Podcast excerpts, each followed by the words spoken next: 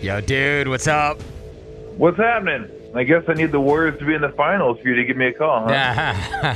no, dude, I you need them to win for me to give you a call. How you feeling? How- Everything good? I can't complain. How's everything going down there? Same. I figured you'd be in the Wisconsin woods by now. So did I.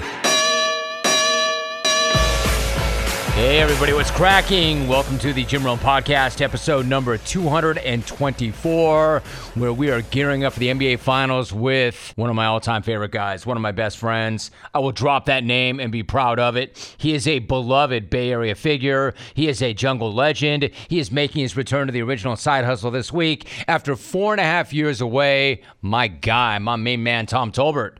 Of course, Tommy T and I go way back, and I mean way, way back, all the way back to his active NBA career, which of course came after he helped lead Arizona to a Final Four alongside Steve Kerr back in 1988. Not only is Tommy T a legendary talk show host, he even participated in two smack offs and literally top to bottom, one of the most rock solid human beings that I know. So let's not waste any more time. Let's get right to it. It's episode 224 with former NBA turned legendary talk show host Tom Tolbert, and it's coming at you right now.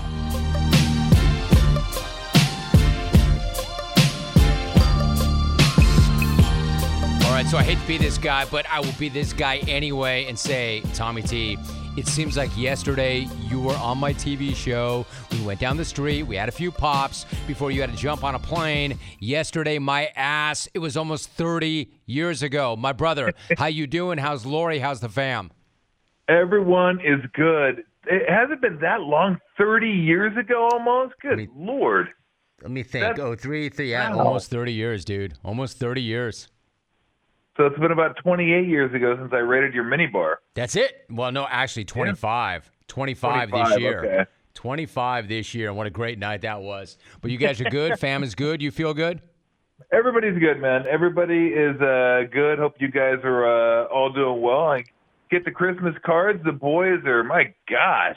I mean, I, it feels it feels weird to. I mean, you know, you're getting old when you see friends have kids, and then you just watch them grow up, and all of a sudden they're in high school and college, and then eventually they have. It just it is the weirdest feeling to like be at the beginning and not always there, but just kind of see the growth of somebody, and especially when you see it once a year. It's almost jarring when you see them. It's like, oh my gosh, look at how big they're getting. Now, you nailed it. You're exactly right. It, it doesn't feel weird. It is weird. It's actually very weird, and it's going fast. So you and I know better. We got to appreciate every single moment and be present. Now, listen, speaking of good, Tom, you, I know that you knew Golden State would be good. Maybe you thought championship good, but at what point did you think, damn, these are guys, these are actually the guys that are the team to beat? Well, I, I, I figured throughout the course of the year, I thought they were one of a handful of teams that was going to have a chance to win a championship. It was them, Phoenix, Milwaukee, uh, Brooklyn, if they could ever eh, get their stuff together, which they never, never quite could. Uh, I thought Philly might, and then Harden came, and I mean the whole Ben Simmons thing. I mean, he really he sunk two programs this year, sunk Philly and sunk and sunk Brooklyn, but I figured Boston would early, and then I thought, what is wrong with these guys? They, were they were they were terrible before the turn of the new year, and then after the turn of the new year, they've been fantastic, just really good defensively. So I always felt the Warriors were one of those teams that had a chance, and then once they got there with their talent and their experience and their depth, which has been tested a little bit because of injuries, but I figured they'd have just as good a chance as anybody else. Absolutely. I, I felt that all season long, and I never wavered off that. I just felt like they were they were that good that they were going to be. They weren't the team with KD. They weren't that team that was automatically guaranteed a trip to the finals unless something catastrophic happened. But they were going to be in that mix, and here we are. Here we are. Speaking of KD, since you brought that up, you know, Draymond Green seemed to suggest that while KD has the finals MVPs that Steph doesn't have yet, that Steph actually was more impactful because of all the double teams and all the attention that he attracted on the floor. Of course, that bothered KD because everything does. Where do you come out on that debate? Like, who attracted more attention from teams defensively? Who was more important to those title teams, Steph or KD? Uh, let me borrow a line from one of my favorite movies, Dumb and Dumber. I don't care. That's one of my favorite lines, Right. and I really don't. I don't know. I don't know why everybody cares so much. Who's the greatest? Who's two? Who's three? Who's more impactful? Who's better? They're two of the greatest players of all time. I, I don't know why that isn't good enough. Of of course I do, because people are idiots. That's why it's not good enough. But they're two of the greatest players of all time. They are both impactful in their own way. Steph was impactful because he drew double teams all over the court. People jump at him. It's why Kevon Looney gets layups. It's why Draymond Green sometimes gets layups. It's why guys guys get back doors because everyone jumps at him. We call it the Steph Curry gravitational pull.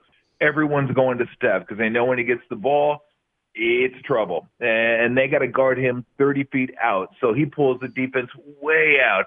KD is one of the most gifted players I've ever seen. He's seven feet. He can get a shot whenever he wants. And the Warriors had that luxury. If something broke down, give it to KD. KD always gets a quality shot, and he does.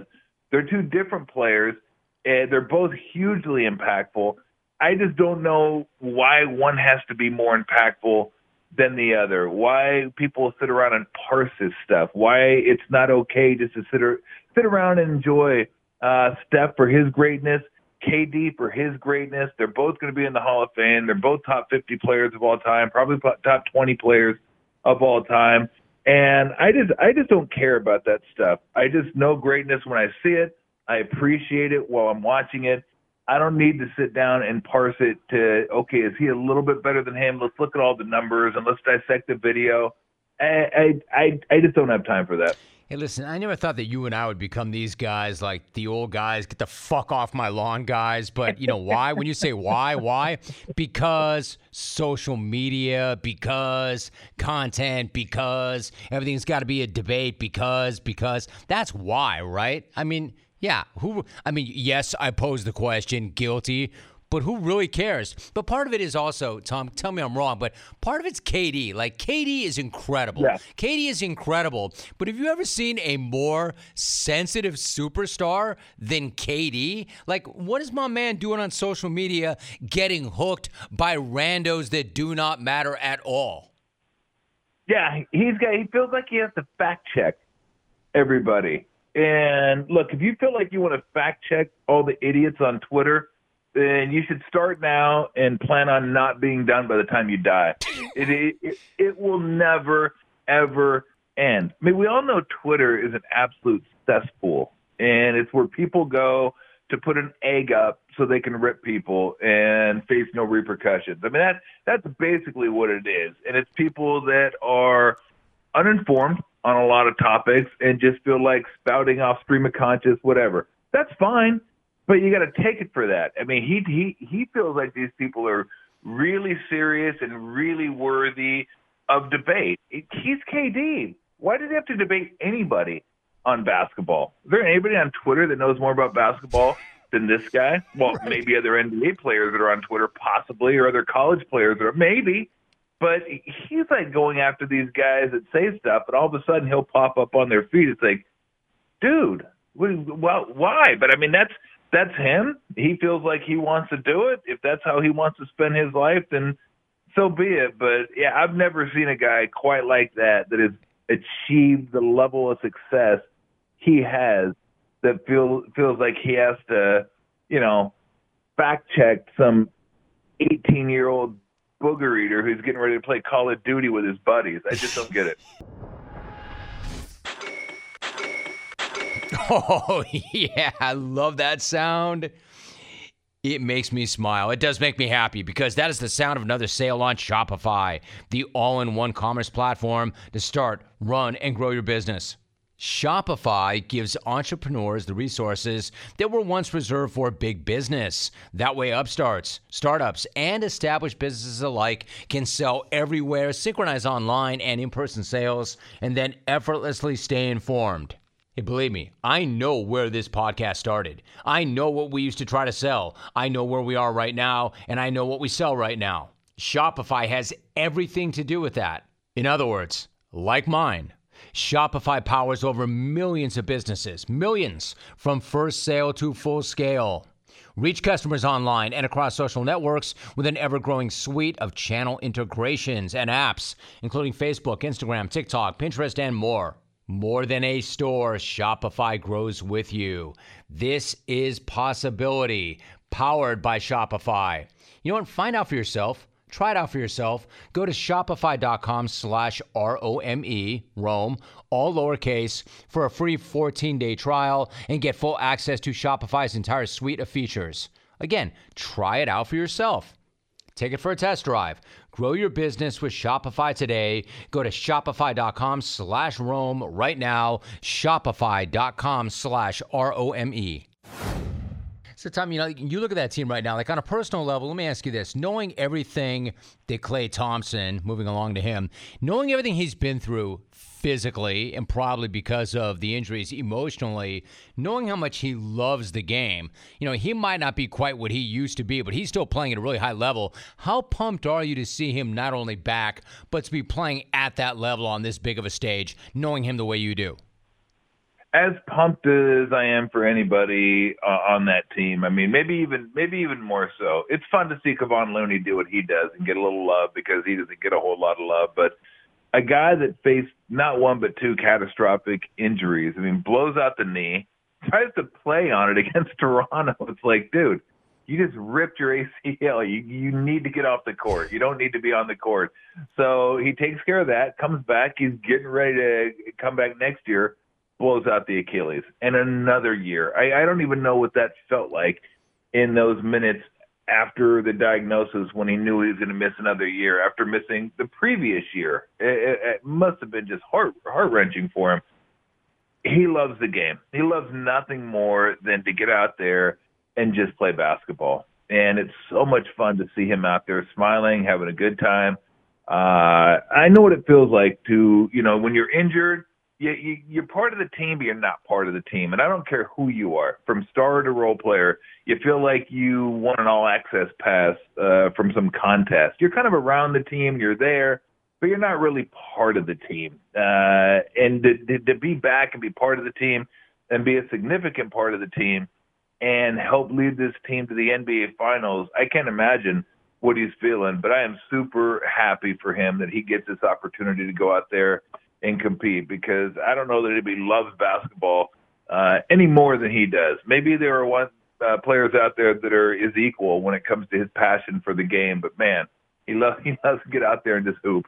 No doubt. You can see it. So, Tom, what about Steve Kerr? Like, to me, he's not only one of the great coaches in the NBA, he's not only one of the great coaches and leaders in any sport, but really in any walk of life. I mean, the guy is just that unique to me. You've known him a long, long time. You played your college ball with him at Arizona.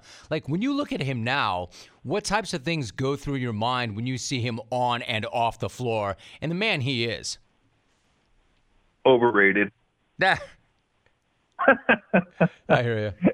He he's exactly who I thought he would be. He he is. He was he was our coach on the on the court when we played under Lute Olson, and he didn't play his junior year because he ripped up his knee in the World Game, so he was out that year. And it was probably the best thing that happened to us. I don't know if we were quite ready at that point to be a, a Final Four team, but when you knew when he came back, you knew exactly what we were missing: leadership, direction, I mean, obviously he was deadly from behind the arc. He shot like 60% from three in Pac-12 play or Pac-10 play, I guess it was at the time. And I think he was like 57% uh, over the years. So, I mean, we all know he could shoot. So he obviously added that. But he was just a leader. I mean, he's a guy that you, you just followed and it just, okay, this guy, this guy knows. And you, I've been around enough people. You know who leaders are uh, when, you see him. He was a leader. Timmy Hardaway uh, was a leader. You just know it, and that's who he was. And I knew he wanted to get into coaching. He thought he would get into coaching earlier. He, I, nobody thought he was going to have a 15-year NBA career. Nobody, including himself. And I think he was thinking about, well, I got drafted by Phoenix. I think it was the last pick of the second round. You know, if this isn't last, you know, we can try to get to coaching. Uh, and then it lasted. And then it kept lasting and kept lasting. And then he kept collecting rings. he was on five championship teams when he when he played. But uh, he's a winner. and he knows how to listen to people. He's not just an X's and O's guy. He's not not a guy that you know is is isn't accessible. He he's relatable. He's like a head coach. Uh, he's demanding. There's no doubt about it. But he's accessible. Uh, the, I'm sure the players feel the same way. But I just figured this was who he was going to be. He was going to lead something. I figured it was a basketball team, but if it was something else, I wouldn't have been surprised. That's just that's just who he is. But when you meet him, he's just a normal guy.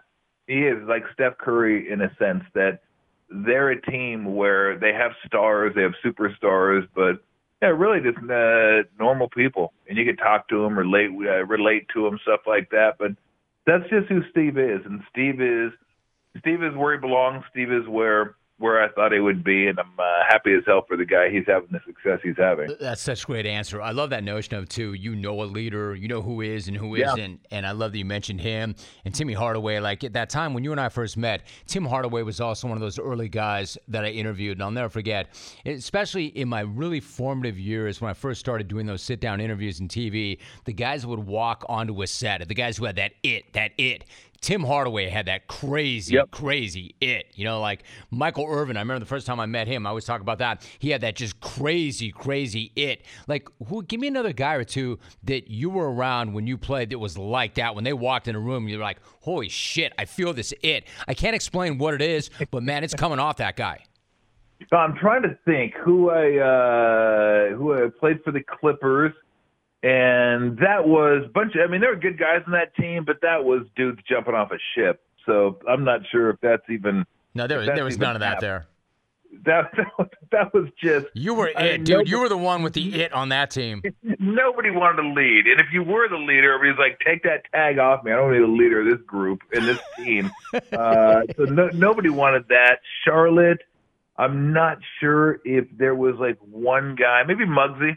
Muggsy, Muggsy was kind of like he he kind of had that it that that I'm the leader uh, of this team. Uh, oh, Scott Skiles. Scott Skiles was definitely another guy who was uh, a leader. I mean, and, and again, it's it's really hard to explain unless you're around one. And it doesn't have to be sports; it could be any field. I mean, you just you just know a guy.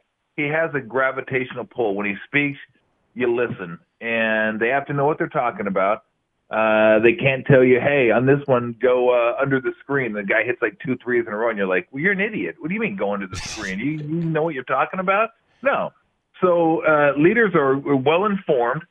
They, they they they they speak with conviction, and they have a, a presence about them that they're self assured uh, about themselves. They're comfortable in their own skin, and they're willing to put themselves out there. Uh, and by by telling you, like, look, this is the way. I know this is the way. And just to circle back to Steve for a minute, he had to do that early on in his tenure with the Warriors. I mean, he had to tell Andre Iguodala, who is an Olympian, one of the best players in the league, to come off the bench. He said, "Look, it would be it, it's going to be best for you to come off the bench. You'll be in the closing lineup. You're just not going to be in the in the starting lineup." And the reason was they wanted to have Harrison Barnes uh start. And then Bogut was a five. Draymond uh, came in for D. Lee who was another veteran he had to tell look the team's better when Draymond Draymond starts. So then he had to get the whole team to buy into a new offense. They they run a motion offense now where it's a lot of player movement ball movement. Mark Jackson was a lot of pick and roll a lot of isolation. So it's totally different. So he had to get them to trust him. But then when they saw hey this is working then it's like, okay, this guy knows what he's talking about. So, but really, it's just, and Timmy had it too. You just feel it. You're just around these guys, and you mentioned it with Michael Irvin. I, it, unless you're around them, sometimes it's hard to really pinpoint it. It's those things that I talked about, but it's also something else. It's just something else. There's a pull to these guys that when they walk in the room, you know they walk in the, uh, you know they walk in the room, and you know they're there and they just they they they know what the hell they're doing too. That's what I'm talking about. Trade pros. Whether you specialize in service or new construction, Ferguson knows firsthand how much work goes into a long day on the job, which is why we're committed to offering the products and solutions to get every job done right.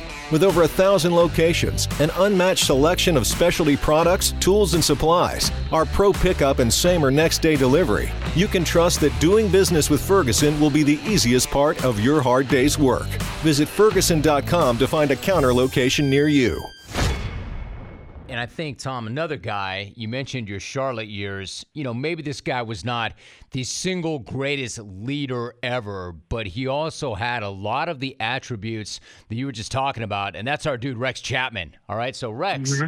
I mean, like, nobody like our dude, Rex. And I've spent time with Rex. You know Rex.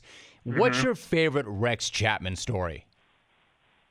Well, to be honest with you, Rex and I were rookies together.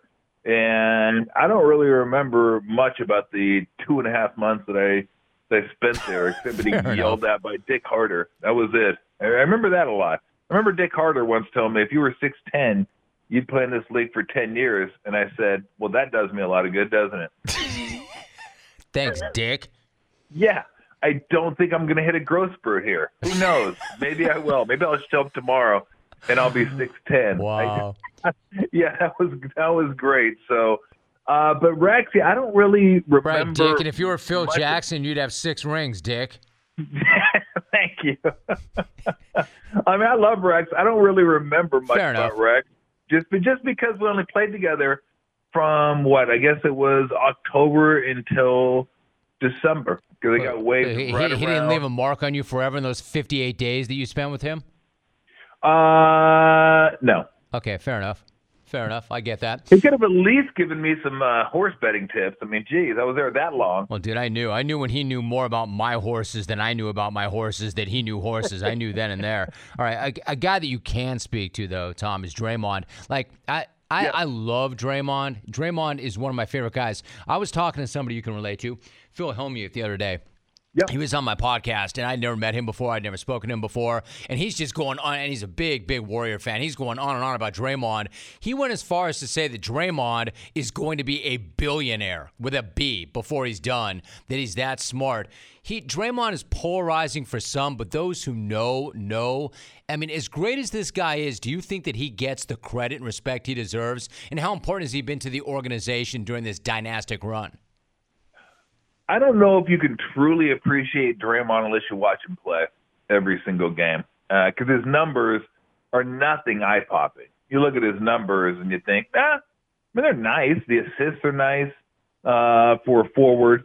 The scoring is not good, and uh, the rebounding is pretty solid, but nothing, not, nothing out of this world. But then you watch him play, and you watch him run the offense, and you watch him direct players, and then you watch the defense, and you watch him direct players, and you watch him. He's got to be the best help side defender I've ever seen. I mean, he sees what's going on all the time. He knows what's going on before it happens. He's like Andre Iguodala in that way. Guys that are, to use a football term, ahead of the chains. They know what they know what's coming. They they they see the set. They know what's coming. They know how to jump it. They know what the tendencies are for teams and players, and they're in the right spot way more often than the average player. I mean, he is so sharp when it comes to comes to hoops, and he's just a sharp dude. But when it comes to hoops, I mean, he's a genius. He's genius level smart. He just he understands everything that's going on. You watch him when he gets the ball in the open court, and he pushes the ball. He knows he's not going to score most of the time, but he pushes the ball because he knows the defense isn't set. And if he does a dribble handoff with Steph or Klay, he knows the defense will be ready for that. So he rushes the ball up, hands it to Steph, sets a pick on his man, comes off, and then Draymond's man is either out of the picture or isn't ready for it, and all of a sudden you get a wide open three, or you get a, a quick hitter on the other side. I mean, it's just really fun to watch him. But if you don't watch the Warriors play every game, you're going to miss some of that stuff. Uh, I mean, he's just. I, I was impressed with him the first time I talked to him. We had him on our show. When was it? God, it must have been 14, somewhere around there, when 14, 15, when he was a, a, a rookie. And Andrew Bogut was going to do the weekly show with us, but Andrew Bogut got hurt, so they said, "Well, we're going to give you somebody uh, that can, you know, that's on the active roster." I was like, "Okay, cool." They go, "What do you think about Draymond?" I go, "That's fine. You know, that, that that's fine by me." I didn't know anything about Draymond, and Draymond didn't play that much back then, by the way. And I'd have Draymond on and just talking to him, I was like, damn, this dude's sharp. Like he's really sharp, especially for a young player. Like he was just, we were talking about hoops and about angles and about setting picks and about defenses and about rotations and all that stuff. And I was like, oh, this guy, I mean, he's he, he's on it. And that was when he was super young, and he's just learned even more every single year. I mean, when you listen to him, you can agree with him or not agree with him if you want to, but he he watches, he reads. I mean, he knows of what he's talking about. Eh, You're Like he'll know enough. Like he'll read something and have a complete opposite opinion of you possibly, but he's read it. Like he's done the research. He know he knows what he's talking about. So I, I I really enjoy watching him. I don't agree with him all the time, but I don't need to agree with somebody all the time. I appreciate somebody that's learned on the subject and can have an opinion one way or the other. I think we get caught up into that way too much, not only in sports but society. Yeah, yeah. Watch the game, read the article, but God damn it, you better have the same opinion I do. Because if you don't, you're an idiot. Uh, that's just not the case. You you can watch the same game and have two different two different opinions on a certain thing, but at least watch the game. Don't watch a highlight of the game and then have an opinion on the whole game. I mean that that's what people are doing nowadays. But this guy, I mean, he's a hoops junkie. He watches sports. He re, I mean, he outside of. I just love that guy. I do. I love that guy. He's a Hall of Famer. I don't think there's any doubt about it that he's already. I don't care what happens the rest of his career. He's accomplished enough to be a Hall of Famer. And yeah, if he were a billionaire, I mean, that's a lot of money. But I wouldn't put anything past this dude. Nothing. I agree with you. You ever think this? I'm not going very far. I'm in a rush. It's too uncomfortable. Sometimes I just forget. Hey, listen, don't kid yourself. There is no such thing as a good reason for not buckling up. If you have used any of these excuses or any others, you are putting yourself at risk of injury or death. In 2020, more than 10,800 people were unbuckled when they were killed in crashes. That's 28% of all people killed in motor vehicle crashes that year. No matter what kind of a car you drive, wearing your seatbelt is the best defense in a crash. Even when you sit in the back seat, you still need to buckle up. That goes for when you ride in taxis and you use ride sharing services as well. Law enforcement are on the lookout and they're writing tickets, so why take the risk? Seatbelts save lives. So do the smart thing and buckle up every trip, day or night.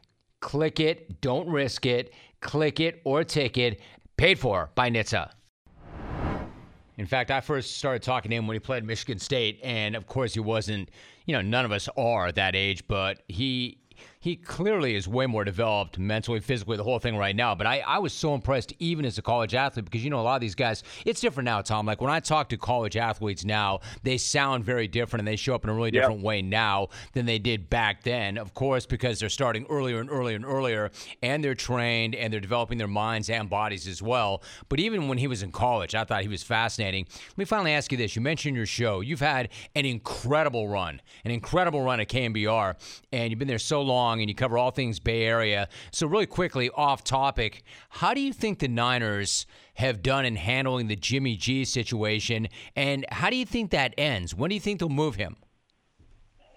I think they've done as well as they could, and I give Garoppolo a lot of credit for how he handled it last year. I mean, he knew that was going to be his his final year there, and they knew that was the best chance of them succeeding was to have Garoppolo be the quarterback. Lance wasn't ready.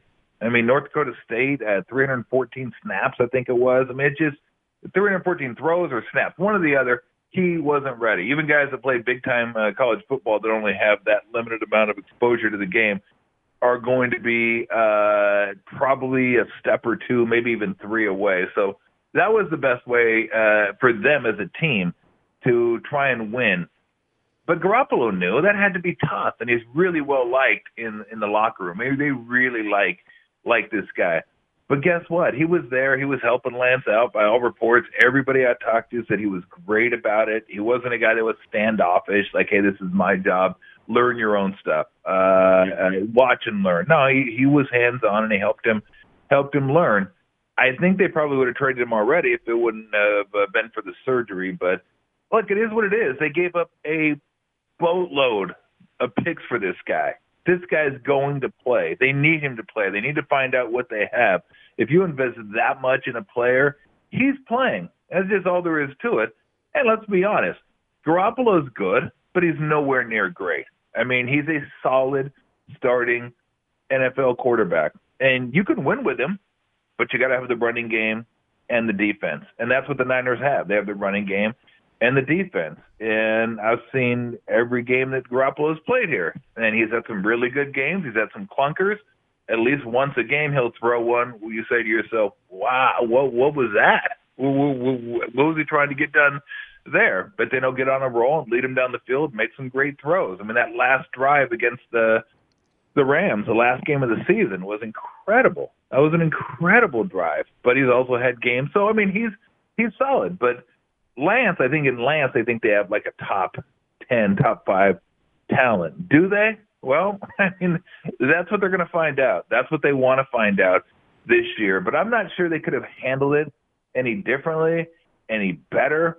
Uh, again, I think the injury uh, set him back as far as letting him go. I can't imagine now having said all that, they said, "Look, we're gonna we'll keep him if nobody gives us anything for him." Yeah, I, I, I have no, I, I can't imagine that working this year. Like you're the starting quarterback that led your team to an NFC Championship game. Oh, and you've been to a Super Bowl with the team, and now you're gonna back up the guy. That that that's not. I don't think that works at all. Like they're gonna have to get rid of him one way or the other, release him or trade him because while it worked last year, dude, Baker Mayfield thinks that's fucked up. he's, dude, he's a good guy, but let's not get crazy, all right? Jimmy G, I mean. Well, that's exactly what I'm saying. Right. I mean, like, like that, that, that's not gonna, that, that, that can't work out. But I don't know how they could have handled it any better.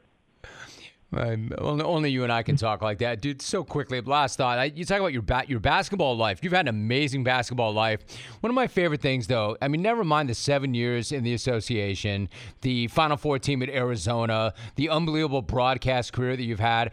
I, I think it's amazing that you and I are so full circle. That I have lived and raised my family in Irvine, where your college basketball career really took form. Do you even have a favorite UC Irvine moment, either on or off the floor? Leave me with that thought before you go do your show. Oh boy, well, Bill Mulligan, the late Bill Mulligan, sure. was the uh, the coach at Irvine, and he was. Dude, remind me, did he recruit you directly, or did an assistant, or what? Um, I was a Mike Bukowski. Okay. Bukowski? Because yeah, he was he was the assistant there, and there was another assistant, but Mike was the guy that uh, recruited me when I was coming out of uh, Artesia.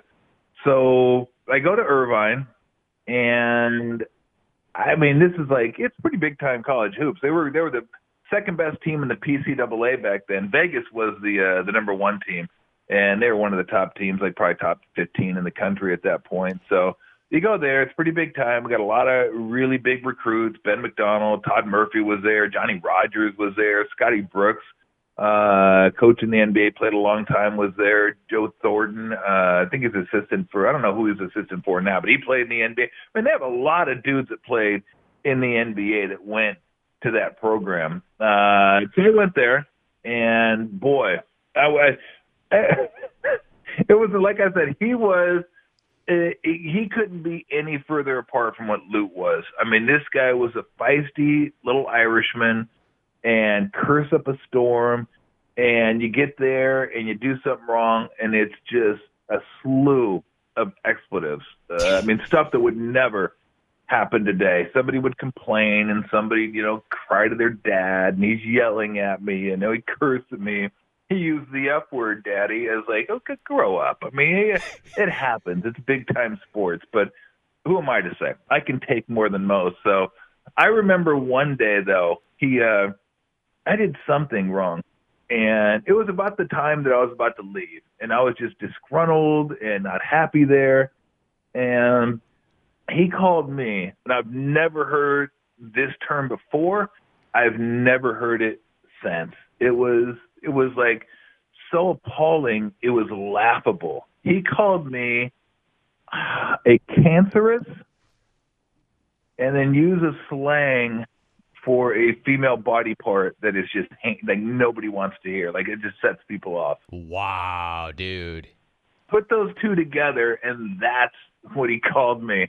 And I kid you not, I had to stifle like laughter. I was about to laugh because I was like, holy, how did he even think about those two things? Like putting those, I mean, good night. You got to be kidding me. So, uh, and I knew if I laughed at that point, because he, he was not laughing. His head was like red as a tomato. I was going to say, how red was he? like, he was so red. Oh, red, like a ripe tomato red. It was, it was incredible. And I was like, I was like one of those ones where you like had to put your hand over your face, like, oh yeah, okay, okay yeah, I'll try to make a, you know, yeah, I know, I know, I messed that play up. You know, I'll try to, try to. yeah, yeah good one, coach. Ne- next time I'll box out. Good one, coach. I, I still remember. I still remember that. I was like, wow, that was like, that was that was special. Like uh, that that that took some doing to uh get, to get those two to go together, and so I'll get that one, and then one of my favorite ones. So I'm sitting, we're in Santa Clara, and I knew I was going to transfer at the time. We're at the Cable Car Classic, and I wasn't playing that much, and I was like, I, I got to get out of here and go go go do something else. This is this just isn't hidden for me. Which my mom, by the way, told me I was an idiot for giving up on a scholarship to UC Irvine. I was like, well, two things can be true, mom. I might be an idiot, but I'm right on this. It'll be okay. Great. Don't worry about it. And then, of course, I went and dislocated my hip at Cerritos College. And he's like, "Oh, who's the idiot now?" No, she didn't say that. so anyway, we we were sitting there, and I told him I was going to transfer, and he wasn't real thrilled with me, you know. But he wasn't real thrilled with me anyway, so it didn't really matter. So I told him I was going to transfer, and he goes, "You're not gonna, you won't make it." And I go, "What?" He goes, "You won't. You, you're not going to make it." He goes, "Your best chance is here, and you're gonna." uh shit on that, and it, you, you're not gonna you're not gonna make it. I go, all right, well, you know what? I'm gonna I'm gonna try uh, if that's all right with you. So I end up uh, transferring, going to Arizona, going to a Final Four. I'm in the NBA and probably in the NBA NBA for about three years now, and had some really good years with Golden State. So surprise, surprise, I'm in Vegas, and with no my way. buddies. No way, you yeah, were in Vegas? No way. Okay, sit down, sit down. I don't want you to pass out. I can't believe that. All right. So I'm, I'm walking down the strip uh, by myself because I told my buddies I'd meet him over at a, a different casino. So I'm walking down the strip. Who do I run into? Bill Mulligan. Walk walking down the strip, and I go, hey, how you like coach, how you, how you like me now? You cancerous little bleep. no, I didn't. I didn't say that. I just go, hey, coach, what's going on? And he looks up at me, and goes, hey, Tommy, Tommy. And, he, and then he stopped and he goes, I guess I was wrong. Ah, I like that. And I said, I guess you were. so we just, you know, I, I asked him how he's doing and how everything's going and stuff like that. And I'd gotten a few of those uh, letters. Uh, my my high school, my junior high, my junior high uh, coach, who I was like uh, on a on a team of twelve in basketball, as tenth. I got off the bench occasionally. Even though I was the best player on the team, he didn't play me because soccer was his sport. And when he asked me, when he asked me, he goes, "Hey, I want you to come out for the soccer team." I go, "I ain't playing that stupid sport." so I guess he didn't find that as funny as I did, and uh, he showed me how not funny he thought that was by uh, having me uh, come off the bench, the deep bench, uh, on the basketball team. So he sent me a letter when I made it to the Warriors. He goes, "Yeah, I guess I should have played you more." I was like, "Yeah, I guess you probably should have, huh?" I who cares? Junior high. Doesn't matter. A- of course, his way of picking a basketball team was everybody playing one on one, and if you won, you moved up a court, and if you lost, you moved down a court. And then when you blew the whistle, the top twelve guys on the six courts were on the basketball team, which had, that shows you he didn't really care about uh, basketball. But you know, for me, it's like whatever. I'm I'm not a guy that I, it's over. I don't care anymore. I'm not going to rub it in your face. I'm not going to tell you how you screwed up or how you were wrong. It's just whatever. You screwed up. You're wrong. I don't care. It's not going to affect my life one way or the other from here on out. Whatever successes and failures I've had, those are the successes and failures I've had. It's made me who I am today, and I just, you know, I just move on. I don't like looking in the rearview mirror and telling people, "Told you so." And now a message from Discover about rewards. If you're a loyal credit card customer, you should be rewarded for your loyalty, preferably with something that's useful. You know, like cashback match. Like cashback match, for instance. Discover matches all the cash back that you've earned at the end of your first year. Finally, rewards that make sense. Discover. Exceptionally common sense. Learn more at discover.com slash match. Limitations do apply. Hey, by the way, though, yeah, but to be fair, by the way, and I've known you a long time, you were never running on that kind of fuel anyway. You were never like that anyway. That's not even one of those like midlife, mid midlife crisis. See, now I know I've got this perspective. You never ever ran on that kind of fuel. And for the record, you never are going to get a letter like that from me because I always loved you from day one, man, from day one. So it was never like Dude, that. You had me on. You had me on at that uh, that bar when you used to do remotes. Yeah. And I came with my buddies, and we'd sit around and have some beers, and you'd go on, and then I'd come on with you and do uh, a segment or two. I remember when we first got there. I remember doing the show with you, and I also remember looking in the, in the back of the bar, and there was a table set up, and there was some dude sitting back there, and he had like like 40 index cards, and they were laid out all over the table and they must have been all topics. And I go, "Who's that?" I go, "Oh, that's uh, Hacksaw Hamilton." I was like, "Damn, how's he going to squeeze forty topics into like two hours?" And then I He did. He I just put them all on the table to open up his on, he show, and then there was "Wyoming nothing else. Cowboys. Too much. Nobody wants to talk WAC football. Wyoming Air Force this Saturday. Who you got? Nobody. What do you got? Nothing. Dude, you have to go do your show. Listen, man, so good to have you on. And I hate to ask extra time of you because I know if anybody knows it's me what it's like to do a show and then have some other a hole ask you to do their show. So I love you very much, dude. I appreciate it. So good. And by the way, Tom, you sound great. You sound great, and I appreciate it, man. That was an absolute blast, man. Thank you so much. Bro, it is always a pleasure. You know, anytime you ask, I'm there for you. You helped me. You helped me get my start. Uh, I love coming on your show. I've loved doing your show since the time I got into to radio. So anytime, all you got to do is ask, and you know, I will be there.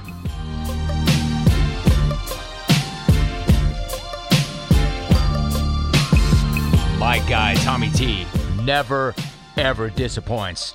Always brings that energy, always brings that insight, and more importantly, there literally is nobody like him, which is exactly how he became a Bay Area drive time radio fixture and a big time contributor to the jungle back in the day. And no better time to catch up than with the Warriors ascending once again and the finals about to get underway. So thanks again to my guy, Tommy T, for showing up huge the way he did for the original side hustle once again. And if you are looking for more of where that chat came from, you are looking in exactly the right place because we have well over 200 episodes that are banked and waiting for you right now, and they all hold up. And we are still pumping out a brand new app every single week. So make sure you subscribe if you're interested in these new episodes, and they will find their way to you, and you will not have to go looking for them, and you will not regret it. Trust me.